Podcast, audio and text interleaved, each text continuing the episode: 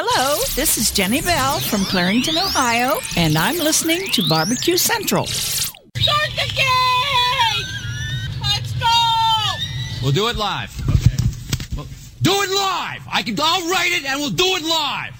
So to get that perfect barbecue, you use wood. Are you sure it's safe? Whatever. We put the lighter fluid on, strike the match, and... Oh. Should we call the fire department? That might be a good idea.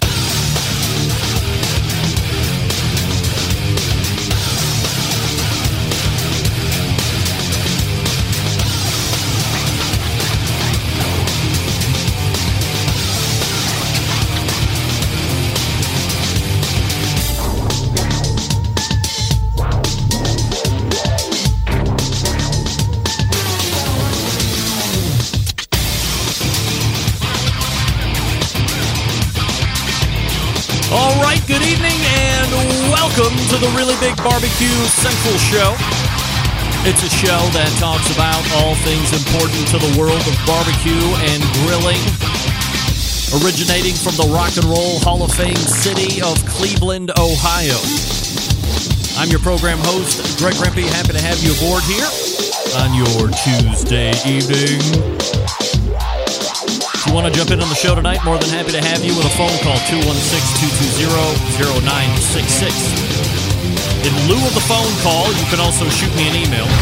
You can get in touch with the show by sending an email to Greg at bbqcentralshow.com or on the Twitter and Instagrams at bbqcentralshow. Anything else you want to find out about the show can be found at the main website, thebbqcentralshow.com. And here's what's happening in case you didn't get the newsletter. If I haven't told you yet... Happy New Year, everybody! We are headlong into 2019, so it has to be said right here, right now. 5 minutes into the show, 2019 rapidly coming to a close. You've been waiting for me to say it, so I want to get it right out of the way. But you will be surprised that when I bring it up again and again, how quickly you realize that indeed... 2019 is rapidly coming to a close. Nevertheless, if you want to know what's happening on the show, it's a look back at what we feel. And when I say we, I mean myself mostly. But then I also get input from the inner circle of the Barbecue Central show on segments and guests and bits and rants that we thought stood over and above the rest of 2018. Now, it goes without saying that 2018, in a lot of respects, was a record year for the show. Record number of downloads, record number of views, record number of listens, lots of records being broken as it relates to the show. And we did it through a number of different struggles. And I always hate to bring you guys into the weeds, especially when it comes to podcast technical weeds. But twice this year, and if you're not familiar with how podcasting works, it's all about the downloads. Like on social media, you want to get the thumb or the like, or you want to get the heart on Instagram. You want to get the retweet on Twitter. With podcasting, it's all about getting the download. And for years, I mean, how long have I done this show? 12 years, 13 years, something along those lines. It's always been about getting the download, but there has never been a singular way to quantify, or nor has there been any regulation on how to quantify what a download should consist of. Is it just putting it up on your server? Is it somebody downloading it through your XML file? And maybe if they never even listen to it, does that count as a download? Or do you have to listen for 8 seconds or 30 seconds or 3 minutes? The beginning of the year, there was one version of a standardization of what a download is. And then literally a few months ago, there was a brand new, all will be following this way of measuring what downloads is. And I'm definitely not going to get into the weeds on that. But as a whole, the podcast industry took a hit on number of downloads. For the folks that were really through the stratosphere, those numbers tumbled pretty well. I safeguarded for a lot of this time because I was hosting all of my own files on my own server, so I didn't have to succumb to a lot of this. However, trying to keep within the practice and keeping it legit and above board, as the show always loves to remain, I did transfer over to a company called Blueberry, my media hosting, and then a month later, this brand new set of regulations on what a download consists of took place. And there was a little bit of a hit, but nothing too traumatic. I thought it was going to be a lot worse. But luckily, you guys continue to like the show and continue to tell people about the show. And that continues to get downloads organically, which is really most important. People finding the show, word of mouth, positive referrals. And actually what I found that in the past, some of my biggest growers have been people that absolutely hate the show. They can't stop talking about how much they hate it. It's kind of like the Howard Stern syndrome. His most ardent fans listened less than the people who hated him the most. They listened 3 times longer than the folks that were his quote-unquote normal type fans. Same can probably go for the Barbecue Central show. If you really hate me, if you think I use too many sound effects or that my rants are unfounded or ridiculous or have no entertainment value, you're typically the person that also tells 3 or 4 or 5 of your friends at work at what a bag I am and how could I possibly be downloaded or as popular as I am. So I have to say from the bottom of my heart, thank you very much. So we have seen a lot of growth. We've hit a lot of records. We've overcome some obstacles in 2018. We have 99% of show sponsors back on board for 2019. So I thought it would be worthwhile to go back and reintroduce you to some of the best moments of 2018. Been working fervently over the last couple of weeks to kind of get this stuff together. Some will be longer than others. Some will be almost as long as normal interview segments, but they were that good. There wasn't a lot of fat for me to trim out, per se. So bear with some of the shortness, bear with some of the longness.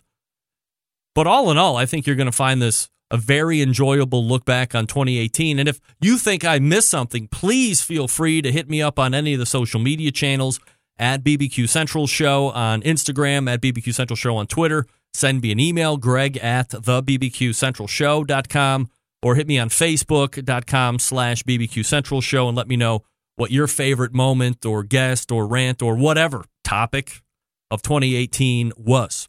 So here's how the first hour is going to set up. This will be a little bit more of the shorter chunks. Then we'll move into the second hour, and we will have segment cuts from the Michael Simon interview that I did, the Aaron Franklin interview that was earlier in the year, LaFrida's last appearance, which was epic. Sam the Cooking Guy will make an appearance in the second hour. We also have Adrian Miller coming up in this next 2-hour stint, Linda Orrison of The Shed. We have some hot dog rants. We have some Hall of Fame talk. And we have a rant where I tell people to stop documenting, mostly the youth of America. We tell them to stop documenting everything that's going on in their life, for crying out loud. You'll hear that. You'll hear all that. And my intros and outros of all those segments. So, what do you say we get going? Yeah, let's do this thing. I want to quickly talk to you about Green Mountain Grills, some of the best pellet cookers out there on the market today.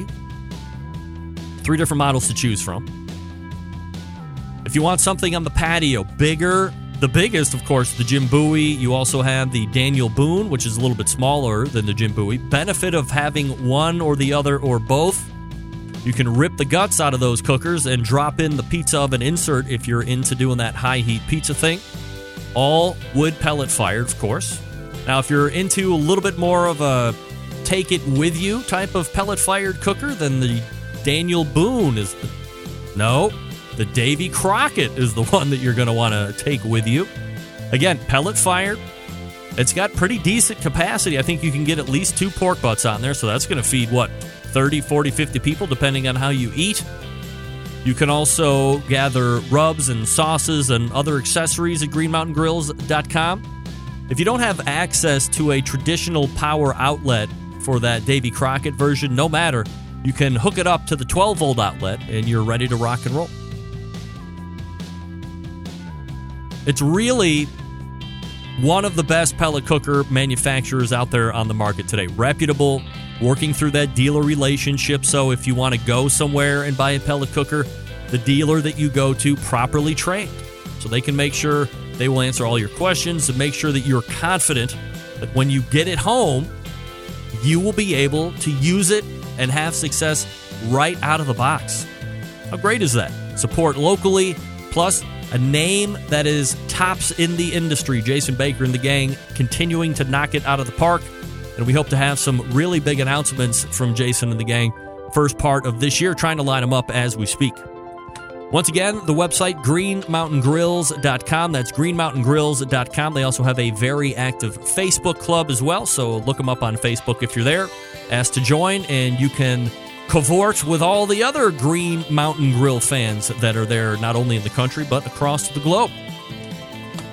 All right, we start our look back of 2018 right after this. Stick around. We'll be right back.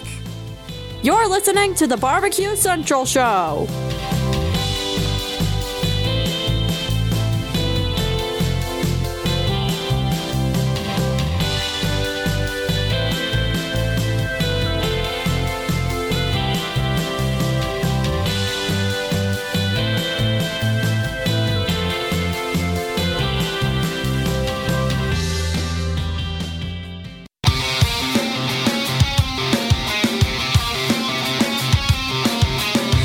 Broadcasting live from the Barbecue Central Show studios in Cleveland, Ohio. You're listening to the Barbecue Central Show. Once again, here's your host, Greg Rampey. All right, welcome back to the Look Back of 2018. This portion of the show being brought to you by Butcher's Barbecue, makers of award-winning injections, marinades, rubs, seasonings, barbecue sauces, grilling oils. All of Butcher Barbecue products have been tested on the competition circuit as well as in the backyard worldwide. Be the pitmaster of your neighborhood and visit ButcherBBQ.com to stock up now. And we say it each and every week here on the Barbecue Central Show, always trust your butcher. No better products out there on the market right now. So all the way back in March of 2018, we took the show on the road. That's right. After years and years and almost decades of saying, hey, when are you going to take the show out on the road? And I'm going to tell you, I've been very reluctant to take the show on the road because inevitably I'm forced to rely on Wi-Fi. And if you're any fan of this show or you've been around for any time, you know that me and the non-reliability of Wi-Fi have had a tremendous impasse. And my worry is that if I'm going to take this show on the road, I want it to sound as much as it sounds right now in studio.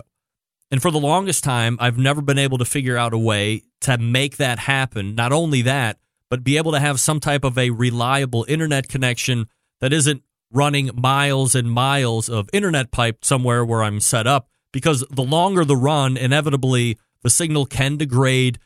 And my luck will be, I will be at a linchpin moment of an interview or streaming an award or something along these lines, and the Wi-Fi will crap out or the cabled internet will crap out, and it will happen at the most inopportune time. And I might have done nothing but extravagance and success for hours and days on end, but then that will happen. And that's all you'll remember. So I've tried to figure out a way to get me out on the road. This 2018 was the year that that actually happened, and I did 3 days of live shows, 3 hours each, by the way, for a total of 9 hours of live remote shows from the National Barbecue and Grilling Association's IM Barbecue 2018. That took place in Fort Worth, Texas. And this first clip, as we look back at 2018, is with a lady named Linda Orrison, a past president of NBBQA, somebody who has been involved with NBBQA quite passionately, I might add, for any number of years. So much so that I believe she wanted to take me to task because I questioned how big or why isn't the membership base bigger considering how long the whole NBBQA had been around. But kept it professional, and we did really, at that point, because she didn't say anything to me about her displeasure with me taking her to task on NBBQA until after the fact. But we had a really great sit-down interview, a lot of look back on where Linda came from and where the shed happened. And this particular clip, which is about 6 or 7 minutes, we go into a little bit of her family, how the shed was started, and we dig a little bit into her personal background. And one of the second biggest, man, it might even be 1A, 1B as far as revelations. I think 1A is that Mike Mills revealed, you know, Mike Mills, the Barbecue Hall of Famer, 17th Street Barbecue, Peace, Love and Barbecue, all that stuff, that his first business was making falsies, you know, dentures, and that he still has that business today. If you missed that interview, go back into the March shows that I did from NBBQA and listen to it, because he spells it right out. It's in operation as we speak, 2 miles away from 17th Street Barbecue. But the next day, I have Linda Orrison in Mama Shed, and she reveals that she was a professional clown. And then I came to learn that and if I'm wrong, I apologize, that she's in the Clown Hall of Fame. Great interview. Go back and get the whole thing because it's well worth the listen, but I wanted to highlight some of what I thought were the better moments of this interview. Mama Shed, Linda Orrison, as we look back in 2018.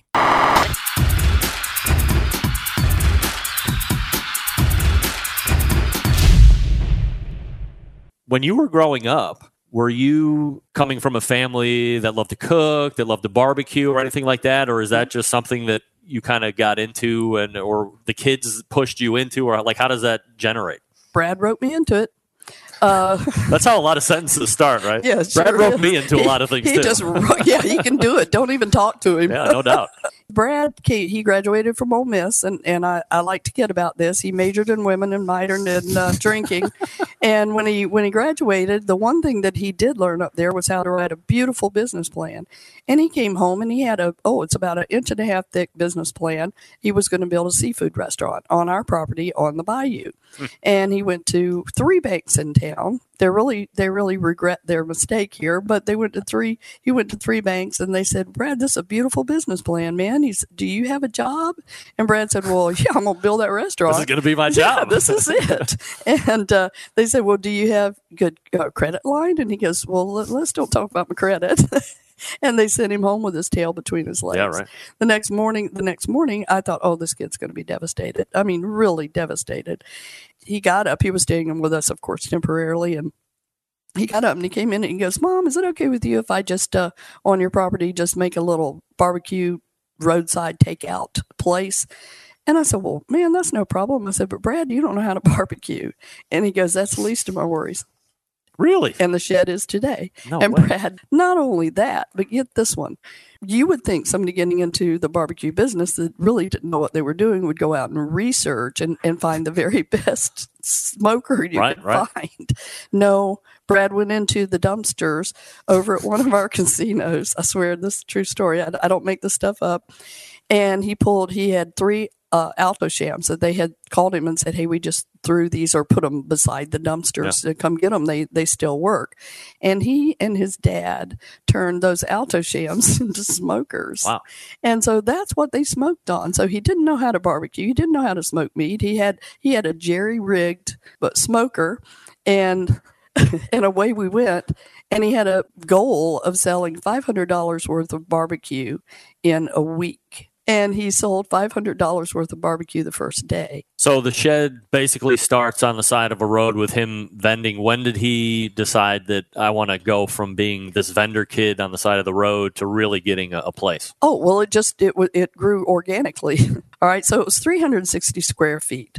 And he had talked his little sister into not going back to school for the next semester. She had just entered college, and he roped her into not going back. Right? Roped her into it. There's a lot of roping going on. Yeah, but she's the bean counter. She's the smart one. Yep. And Brad just, he'll tell you himself, you can't handle money at all. And he'll put it in an envelope, to put it in the bank, and it'll be on the floorboard of his car. So he told Brooke, he said, "Look, Brooke," he said, "if you won't go to school just this one semester, and I'm telling you, by that time, you're going to love this shed." He said, "I'll give you 1% of the business." Well, within 1 year, she owned 59% and he owns 51%, or 49% and 51%. Does Brooke go back to college? No, never. Never. Never. Wow. Never. No, she was making money. Linda, when you look back at Brad and Brooke and the accomplishments that they've had, and as we had mentioned before, I mean, it's certainly a family affair when it comes to the restaurant. Are you most proud of when the fire took place and they're like, hey, we're gonna rebuild and we're gonna do this thing again? Are you most proud of seeing them on television and competing in these television shows and doing very well? Are you most proud of them winning Memphis in May? Like, what are your key moments as you look down on these two and say, hey, these are the things that really stick out about these two? The key moment for me was when they got out of the ditch. They only stayed in the ditch after the fire for about 2 or 3 hours. And they got up and they put one foot in front of each other. And it took those steps were so hard. Just think about it. You're walking away from a building that you put your heart and soul in, and you're walking, and the steps are hard to walk down to that bayou. I will never be more proud of the kids. I don't care if the kids make money. I want them to be content. I want them to reach a place of contentment. I'm not sure if they're capable of that because they've always got some harebrained idea. Yeah. Television is a natural for them. Listen to this one. I used to be a professional clown way back in the day. Yeah, I was. I'm learning two of the most unbelievable things. Yesterday, Mike Mills told me his first business, which he still has today, was dentures. I know. It's like true. In 1962, and it's 2 miles down the road from the 17th Street Barbecue restaurant. Mama Orson or Mama Shed is a professional clown. I was for 10 years. Now, I wasn't a big old red-nosed, big-footed clown. I was a real pretty little clown. I did magic. I was a little Pierrot. Yep. But I would go, and I did a lot of schools, and I had a good citizenship message when I did it for schools. And I would, sometimes I'd have to pull them out of school for them to go help me do my show. So they were kind of raised on a stage and they love cameras and it's a natural thing, but that's fun. When you talk about somebody that can stand up and face the world and with all the trials and tribulations that they've had, which everybody in the barbecue, or not barbecue, but the restaurant business goes through, that's when I'm the most proud. Once again, that was Linda Orrison from The Shed, Mama Shed, as you may know her or have come to know and love her. And again, great look back, great passion, and you can hear the emotion in her voice, especially as she talks about Brad and Brooke rebuilding after The Shed catches fire. The story that I still find incredibly interesting, aside from the fact that Mama Shed was a clown, and a very good clown, by the way, and how that makes her kids feel more comfortable being in that spotlight because of having that experience in the past from her. Brad convinced Brooke to not go back to college and stay with him to do this whole Shed thing. And it worked. Look where they are now. Incredible story. Thanks to Linda Orrison for taking the time this past March in 2018 for sitting down with me at the NBBQA. Love that story. All right, we continue on. When we come back, Adrian Miller will give us some highlights of 2018 as well. I want to talk to you quickly about Cookshack, manufacturers of smoker ovens for barbecue lovers with any amount of experience. Whether you barbecue in the backyard or on the competition circuit or in a five-star dining facility, Cookshack has the unit that will do the job.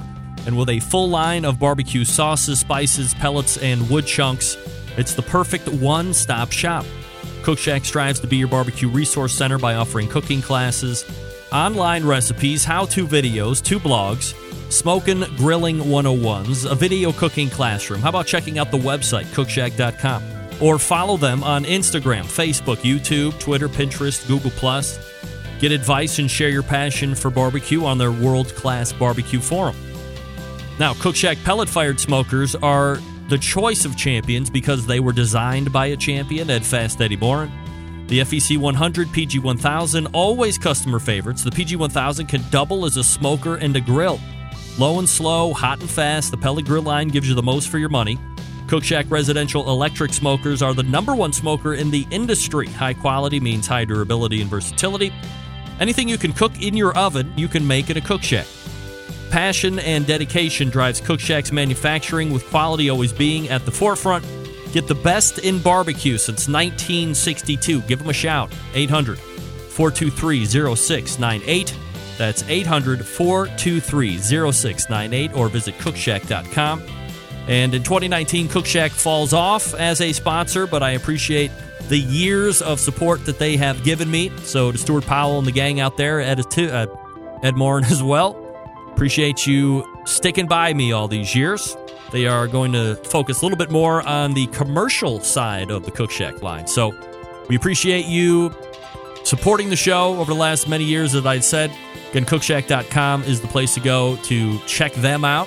Great pellet-fired smokers and the number one electric smokers in the industry. All right, we come back with more looking back at 2018 right here on the Barbecue Central Show. Stick around.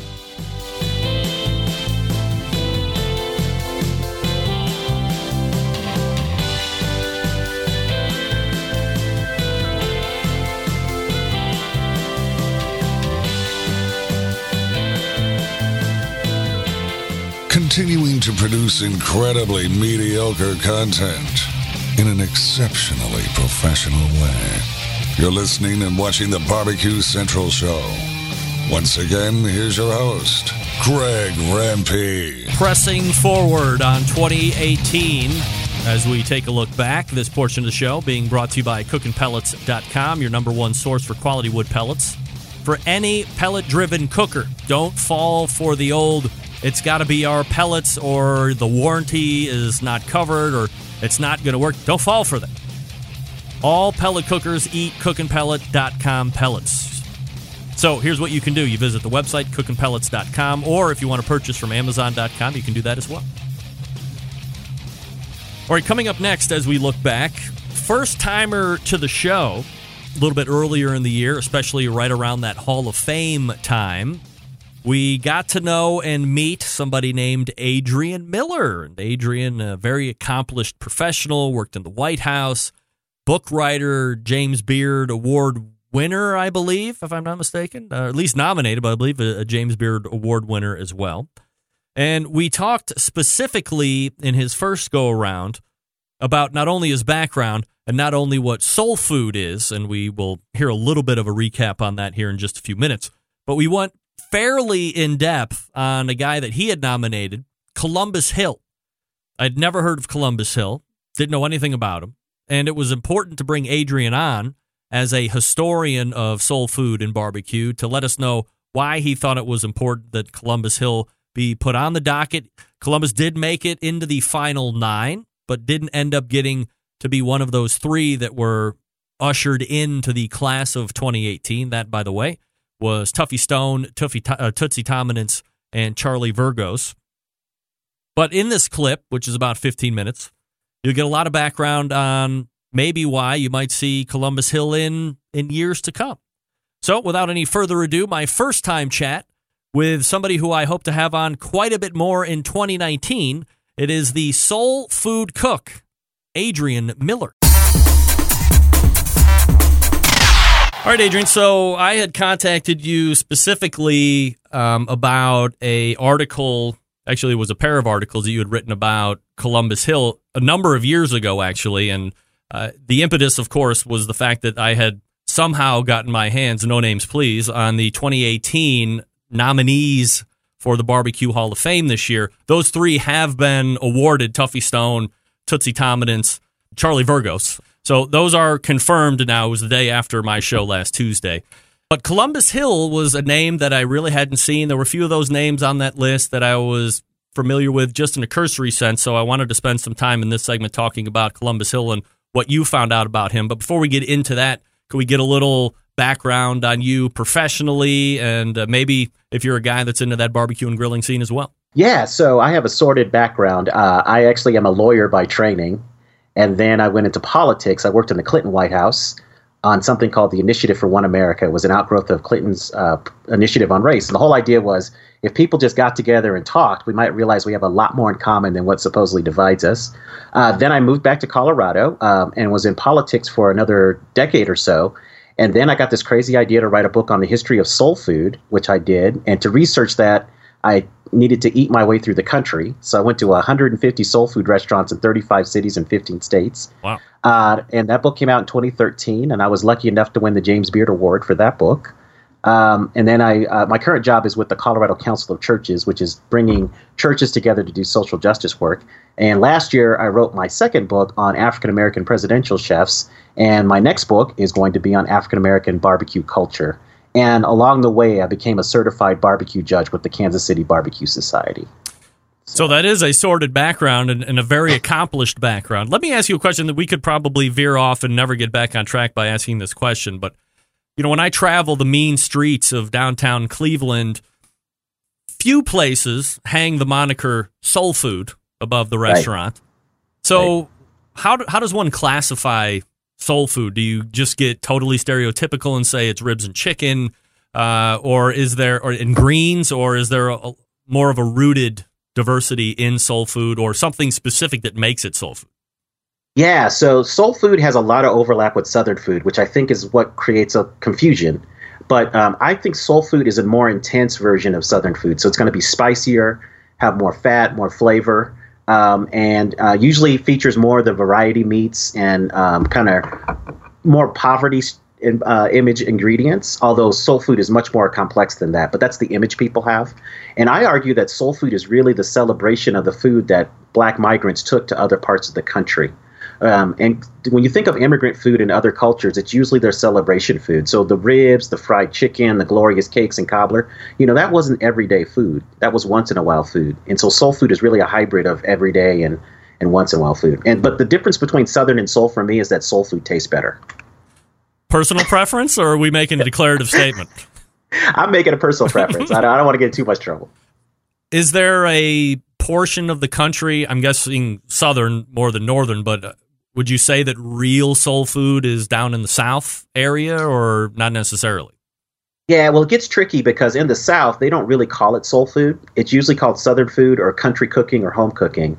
But to me, the ancestral homeland of soul food is really kind of the interior South, the Mississippi Delta area before you really get deep into New Orleans to Louisiana, because I think Creole is something different. But kind of Alabama, Mississippi, Georgia, that food that gets taken to other parts of the country. So really the food that you see in urban cities all around the country where black people, settled and congregate and started to flourish. Let's talk a little bit about Columbus Hill and the two pieces that I read from you. One was the wildest barbecue that this country has ever seen. And, you know, within that piece, you describe this big event that was, 20,000 people were initially anticipated. 50,000 people show up, so that's a difference of 30,000 to the plus that you're probably not expecting. The liquor starts flowing first. But the menu, bear, elk, items that you just don't hear about being barbecued, possums by the truckload. I mean, just the items that you don't necessarily hear about being barbecued anymore. Kind of recap us a little bit. I kind of glossed over at high level there, but recap us a little bit on that event and what you know or what you can tell us about Columbus Hill, the man and the pitmaster. Yeah. So let me just give a little intro to Columbus Hill himself. Yep. So he shows up in Colorado around the late 1870s. And as you find a few articles about him in the local papers. But then his biggest event was in the early 1890s, July 4th weekend, 1891, when the cornerstone was laid for our state capitol building. He actually does the barbecue for that, and 20,000 people show up for that. And so steadily through the 1890s, he builds up this reputation. So by the time you get to the 1898, we have something called the Stock Show here in Denver that's very famous. If you grow up as a little kid here, you have to go there as a field trip, and it's a big deal. And in the late 1890s, it wasn't certain that Denver was going to keep the stock show. So the Stock Growers Association, which is the really moneyed people in the business, decided to have a VIP barbecue. And so they brought in 10 1,000-pound steers. I wrote this down. 2 bears, 400 pounds each, 2 buffaloes, 4 elk, 7 antelope, 7 mountain sheep, and 200 possum. Wow. Yeah. They wanted it to be the barbecue to end all barbecues. So Columbus Hill's in charge of this. Everything's going fine. But word gets out into the seedy part of town, which is Lodo, lower downtown Denver. And so all of these people who aren't VIPs show up for this barbecue, and they smell that good cooking, and eventually this bum rush the cooks. And you have the governor of Colorado and the mayor of Denver getting on a platform trying to chill everybody out. And somebody decided, hey, maybe if we just give out some free beer, that will chill them out. That always works. And so you have a food riot. So people throw food. Basically, the governor and the mayor had to get off the platform because they were getting pelted with food. And an all-out brawl just breaks out. And this was in the newspapers for several days. In fact, Columbus B. Hill's reputation took a serious hit because of just what happened. I don't think any of it's his fault, but he kind of took the blame for it. Yeah. Do you have any idea of what this cook site looked like or any type of topography of how this thing was laid out? I mean, to cook the amount of food that you just laid out, sheer protein is absolutely mind-blowing. Well, so here's the thing. This is why I kind of gravitated to Columbus B. Hill, because the newspapers of the day, the Denver Post, the Rocky Mountain News, and some other newspapers in Denver covered the event extensively, and they actually drew out maps of the cooking area. And so Columbus Hill's method was to do the old southern trench kind of type of cooking. So there was several long trenches with bars across the top, and you just made sure that the meat was turned every once in a while so it didn't get burned up. But yeah, and there are pictures of it actually while the cooking's going on. So it's a rare find, because usually these things are described in maybe a paragraph or two and not in any detail. So that's why I love this story and this event. So as he is taking this hit, as you say, how is he able to recover going forward, or does he ever fully recover for something like this? So from what I can tell, he really never does a big barbecue for the general population. He kind of goes into the African-American culture. So almost all of the references in newspapers after that point are him really cooking for African-American audiences. In fact, my home church, Campbell Chapel African Methodist Episcopal Church, is profiled in a newspaper in 1906 for a barbecue that Columbus does, and it was a nice write-up, but he never really overcomes that in general society. So he's obviously a very accomplished pitmaster, holding something that he's kind of charged with that has nothing to do with him. He's doing his job, and the people decide to let the other people get drunk, and rowdiness ensues, tomfoolery and shenanigans. Right, exactly. What kind of a history does Columbus have coming up? He obviously, did he live in Colorado initially? Did he move there and hone his cooking skills there? What kind of an upbringing did he have? Yeah, so that's where it gets tricky, because there's not a lot of documentation of his early life. And one of my quests as I write my book is to really do some more archival research and find that out. All we know is that he comes from Missouri, and then he does a lot of barbecues all over kind of the Middle West. So he's doing barbecues in Missouri. Evidently, he does quite a few barbecues in Texas. By the time he gets to the stock show, the people writing about him say that he's done more barbecues than anybody in the union. I don't know if that's true, because there's a lot of hyperbole in those days, right? So yeah, we just don't know. We know that he's married. He and his wife live in Denver from the 1880s on, and he ends up dying in the early 1920s. So other than that, we just don't really have a lot of detail about him. But these three big barbecues that he does in the 1890s are extensively covered, so we get illustrations of him in action with a fleet of cooks around him. I mean, for this stock show barbecue, I think he had 300 people helping him. Can you imagine if that was covered in today's environment with social media and Facebook Live and the Barbecue Central show flying out to Colorado to cover it? He would be like the most prolific pitmaster ever. Yeah, and then after things go south, man, he would be feeling like a lot of like James Harden or all these athletes today, right? So yeah, from a barbecue Hall of Fame perspective, he was on the list. Did you happen to be the guy that voted for him? Yes, I was, and what I was trying to do is, I think the Hall of Fame needs more diversity. I think there's only one African American there, who is Henry Perry, who deserves to be there because he's really recognized as the father of Kansas City barbecue. But I wanted to nominate Hill in the legacy category because as I do more and more research, you look at the papers in the late 1800s, really from 1870s to the 1890s, you find all of these African-American men who are highly celebrated in the press and are known as barbecue experts. And when anybody wants to do a next level barbecue, they're going to these guys. So I thought, because we had so much information about Hill, And these other guys usually are just like a line or two in a, you know, in an entire article. I just thought, well, this guy's documented. Maybe he can kind of be representative for this class of cooks who just aren't celebrated. At that time, is there a lot of documentation to be able to go back and pull names from? You know, one of the bigger, we're going to talk about the Barbecue Hall of Fame now and why I have numerous issues.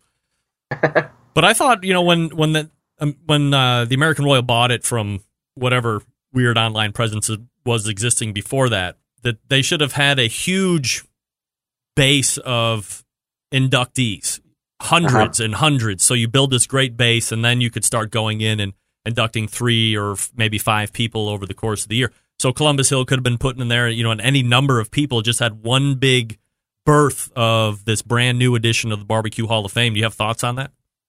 Yeah, no, I agree with you. And I think it's going to take some research to identify these folks, because one of my critiques of the Barbecue Hall of Fame is it's not clear to me what it is celebrating, what aspects of barbecue culture.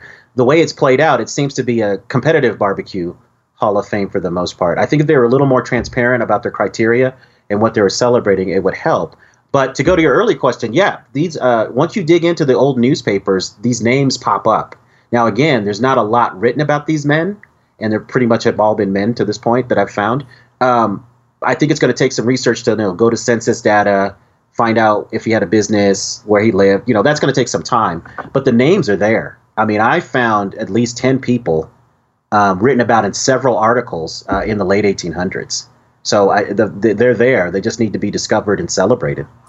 I shared with you the list of nominees as well. Aside from Columbus Hill, obviously you have the connection there. Were there another 2 people on that list that you thought should get in or that you would vote in? Yeah. From what you shared with me, I thought Matt Garner should have been selected. And I can't remember if he actually – I know somebody nominated him, but he's recognized as the guy who jumpstarts the barbecue scene in Houston. So much like Henry Perry gets credit for Kansas City, Matt Garner was really the one to get things going in Houston. The other guys and the other woman, Helen Turner, who I remember, great barbecue artists. I guess my sentiment is I don't know if they were ready for the Hall of Fame, because to me they've had MVP seasons, but to me a Hall of Fame is a body of work over a long period of time. But they're, Rodney Scott, who just won the James Beard Award as best chef in the Southeast. Mm-hmm. Certainly great barbecue guy. Is he Hall of Fame yet? I'm not so sure. Helen Turner, who's been doing her thing in West Tennessee for a long time. Very accomplished barbecuer. Is she on the same level as Tootsie, I guess? Is that her name? Yeah. The woman? Yeah. I'm not so sure. But, very fine people, very good at what they do. But to me, there should be some kind of just threshold for Hall of Fame to be inducted there. Adrian Miller joining me here on the show. So let's talk about that just for a second, because that's also been one of my bigger sticking points is there doesn't seem to be any transparent way to gauge how you get in. You're right. Nominating Columbus Hill.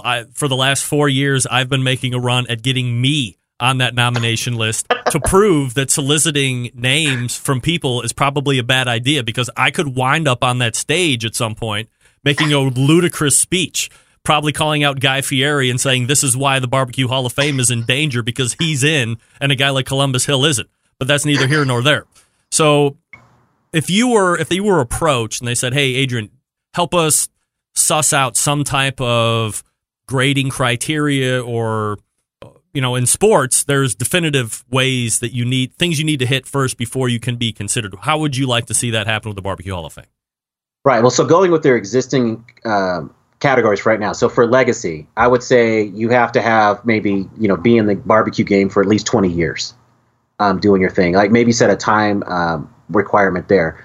For restaurants, I think also a time factor would help. And then also mainly with the competitive stuff, I think you have to have a certain number of contests in order to make it in.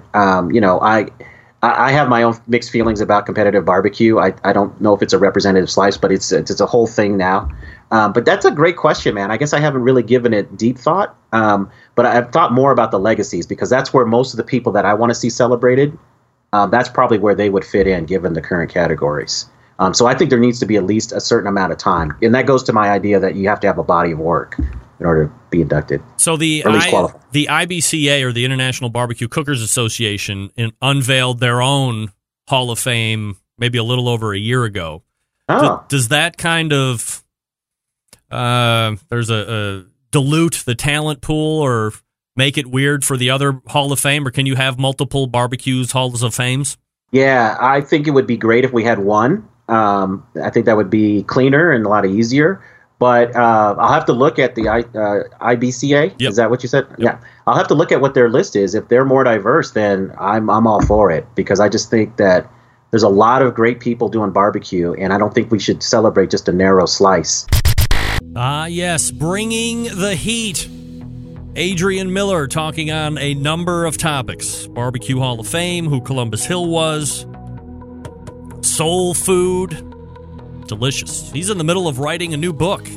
He was on at the close of 2018. Did I mention the 2019 rapidly coming to a close? Did I do that? Thank you. All right, when we come back, where are we on time? Yeah, we'll probably get into a little ranting by me. We might get into a little hot dog talk. All the good stuff. Let me quickly tell you about... Where's my read at? BigPoppaSmokers.com, that's right. The number one online shop for all things barbecue. Have you tried Big Poppa Smokers rubs yet? What are you waiting for? Come on. Known for the championship rubs and seasonings, popular flavors like Sweet Bunny, Cattle Prod, Cash Cow, all proven winners on the competition circuit. And in the backyard, Big Poppa Smokers offers 13 perfectly balanced flavors that will transform ordinary meals into extraordinary.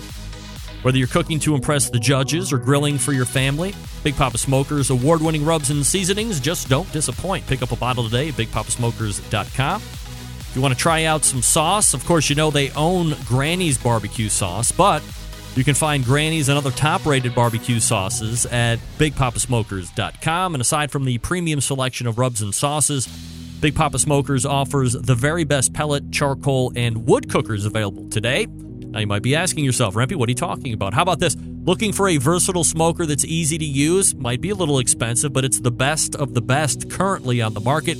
Check out that Mack 2-Star General Pellet Grill. Big Poppa Smokers is the exclusive Mack dealer, and they even offer special packages. If you're not a fan of the pellet smoker, I get it. Take a look at the Old Hickory Ace BP. It's the only charcoal smoker that Big Poppa trusts on its competition trailer. And if you're a backyard barbecue enthusiast like me or neighbor Desmond or Detective Corey, the list goes on, how about taking a look at a durable and versatile grill that will last forever? Something that's called the M Grill. It's from Texas. It's probably just what you need. They're built like tanks. Not sure what kind of grill you need? Well, you really can't go wrong with any type of grill or smoker featured on BigPoppaSmokers.com. They have something for every kind of backyard cook. Check out their website today. Again, that's BigPoppaSmokers.com. If you have any questions, give them a call, 877-828-0727. That's 877-828-0727. Or shop their website. Again, BigPoppaSmokers.com. That's BigPoppa Smokers.com. We are back with a few more 2018 moments before we hit the top of the hour. You're listening and watching the Barbecue Central Show right here on the Barbecue Central Network. Stick around, be right back.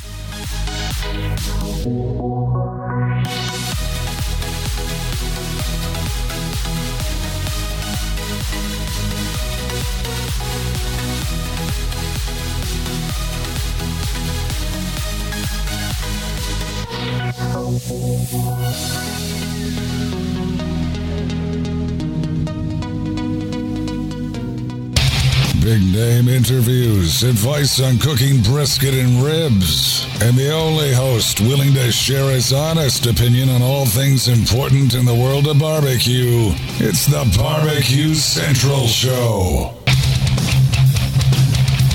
We continue to roll forth here as we look back on 2018. Linda Orrison is in. Adrian Miller is in. Number of other things to get to here, so just hold on to your horses. We might run a little bit over tonight. It'll be well worth it, trust me. Or you can get it on podcast. Don't forget you can subscribe to the show via podcast on any podcast platform, to include iTunes and Google platforms. Stitcher carries it. Podcast apps carry it. Rate and review me as you listen to your podcast as well. That helps other people find the show. I'm always happy to get your feedback, if you will. Earlier in the year, February saw a lot of great things happen with this show. I had what many consider to be a very powerful parental rant. Not only do I want to sound like I'm 80 years old and say their faces are in their phones, because, I mean, if you're 35 and above, well, I guess I should say if you're 45 and below, it's probably a safe bet that your face is in your phone the majority of the time. It's just the way technology is. You're not making any adjustments to get your face out of your phone. I'm not going to yell at you for that. But for the youth, I had a special mention and a special word of advice on what they might want to consider going forward as far as this documentation is concerned that they're always doing. You might actually hear a call in from my parents as well. So corral your kids and make sure they take heed to this specific warning.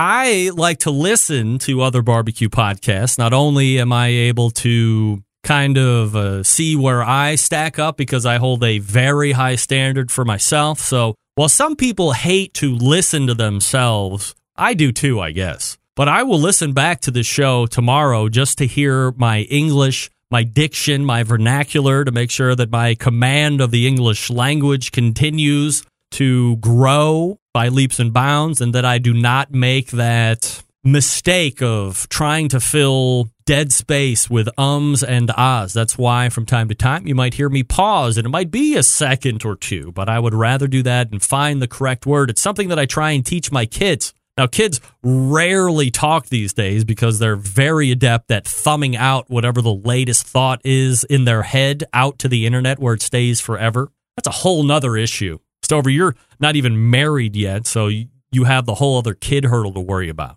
But here's the one thing that I want to impress upon everybody that is just going to have kids, or maybe your kids are infants and they're not in the technology game. Just remember, I mean, technology is not going anywhere, right? We're going to be bound by technology going forward. It's only going to proliferate more and more.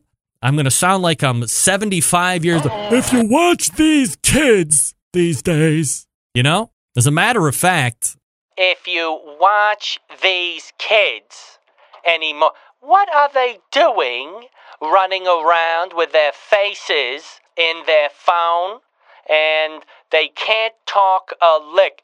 Who are you talking to? I'm talking to Greg about the youth of America and how they can... Who?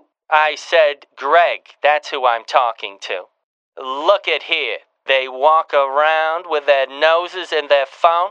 Your father and I were walking in the mall the other day. That's how we get our exercise.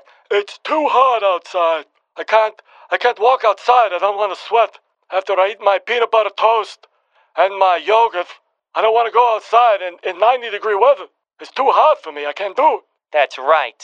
So we go to the mall where it's air-conditioned and walk around, and when the mall opens, here come these kids, where their faces are in their phones, and they almost run right into me as I'm making laps. And they're documenting everything. Isn't that right? That's right. Everything they're doing is going up to the worldwide internets. Snapchat, the YouTubes, Google Plus. I think that's got real legs, that Google Plus. It's going to be a big thing. I don't think it's going to be a big thing. This Facebook is what's going on. Never mind that Facebook. I don't like the Facebooks. Anyway, here's what I'm telling you. Tell those kids, stop taking videos of themselves. They're only going to get in trouble because it doesn't go away. Tell your kids to stop doing it. That's right. She's right. So put that in your pipe and smoke it. All right, well, now we have the whole idea of what not to do with you. Stover, I hope that helps you, trying to give you an idea when you do have kids. Well, I guess you got to get married. Well, as a matter of fact, you don't have to get married first to have kids. That's what we've learned these days. Get that big stuff out of here. You don't have to do that. Stop documenting. Tell these kids, don't document. Leave yourself plausible deniability. With the amount of documentation that goes on these days with all the youth uploading it here and uploading it there, you can't ever deny anything because it's all right there. You know what I'm saying? I didn't do that. Well, according to this screenshot I just took, you can't text anybody. My middle daughter just got involved in a hubbity-bub-bub a couple days ago because she was trading text messages, and the kid said, I'm just going to screenshot it. You got no plausible deniability anymore. It's okay to not share everything, especially if it might be shady. Don't share that. You can talk on the phone and always say you never said it. How about that? Indeed. How about that? Do you have kids that are constantly documenting? Well, if I couldn't get through to them and my parents couldn't get through to them, you're going to have to do a better job as a parent to get your face out of the phone and get their faces out of the phone. But if you can't get the faces out of the phone, tell them to stop throwing everything up on the internet. I mean, don't we know by now that even if it goes to the internet and you think that it evaporates in 24 hours, it really doesn't. It's there. There forever. There forever. That's a mighty long time. All right, how we doing so far? 2018, a look back on some of the better segments that happened. Again, no disrespect to anybody who isn't going to hear themselves tonight. That includes my embedded correspondence, although you will hear some of them, of course. Or any other guests that I had, recurring, semi-recurring, one-timers, anything like that. It's what the inner sanctum thought were some of the better moments. So we started to put some together here to wish you a happy new year of 2019, but take a look back at some of what we felt was the best of 2018. If you're not listening to this live, never fear. First hour will be released on Wednesday, and the second hour will be released on Thursday. Great stuff there, as normal. But hope you're enjoying this 2018 look back. I used to do year in review shows like 3 or 4 years in a row, but it's very fast-paced. It's hard to get through everything, so as we started to think about a reality of a look back here for 2018, it was better to go through and pick some people's brains about what they thought the better moments were, and then take those long segments and make them into a little bit more digestible segments. Some get a little bit more time than others because you need that content. Other ones, as you will hear as we move into the second hour, don't need that much time because they're pretty much right in your face. All right, let's point to the second hour. I'm Greg Rempe. We are looking back at 2018, and you are listening to the Barbecue Central Show. Stick around. We'll be right back.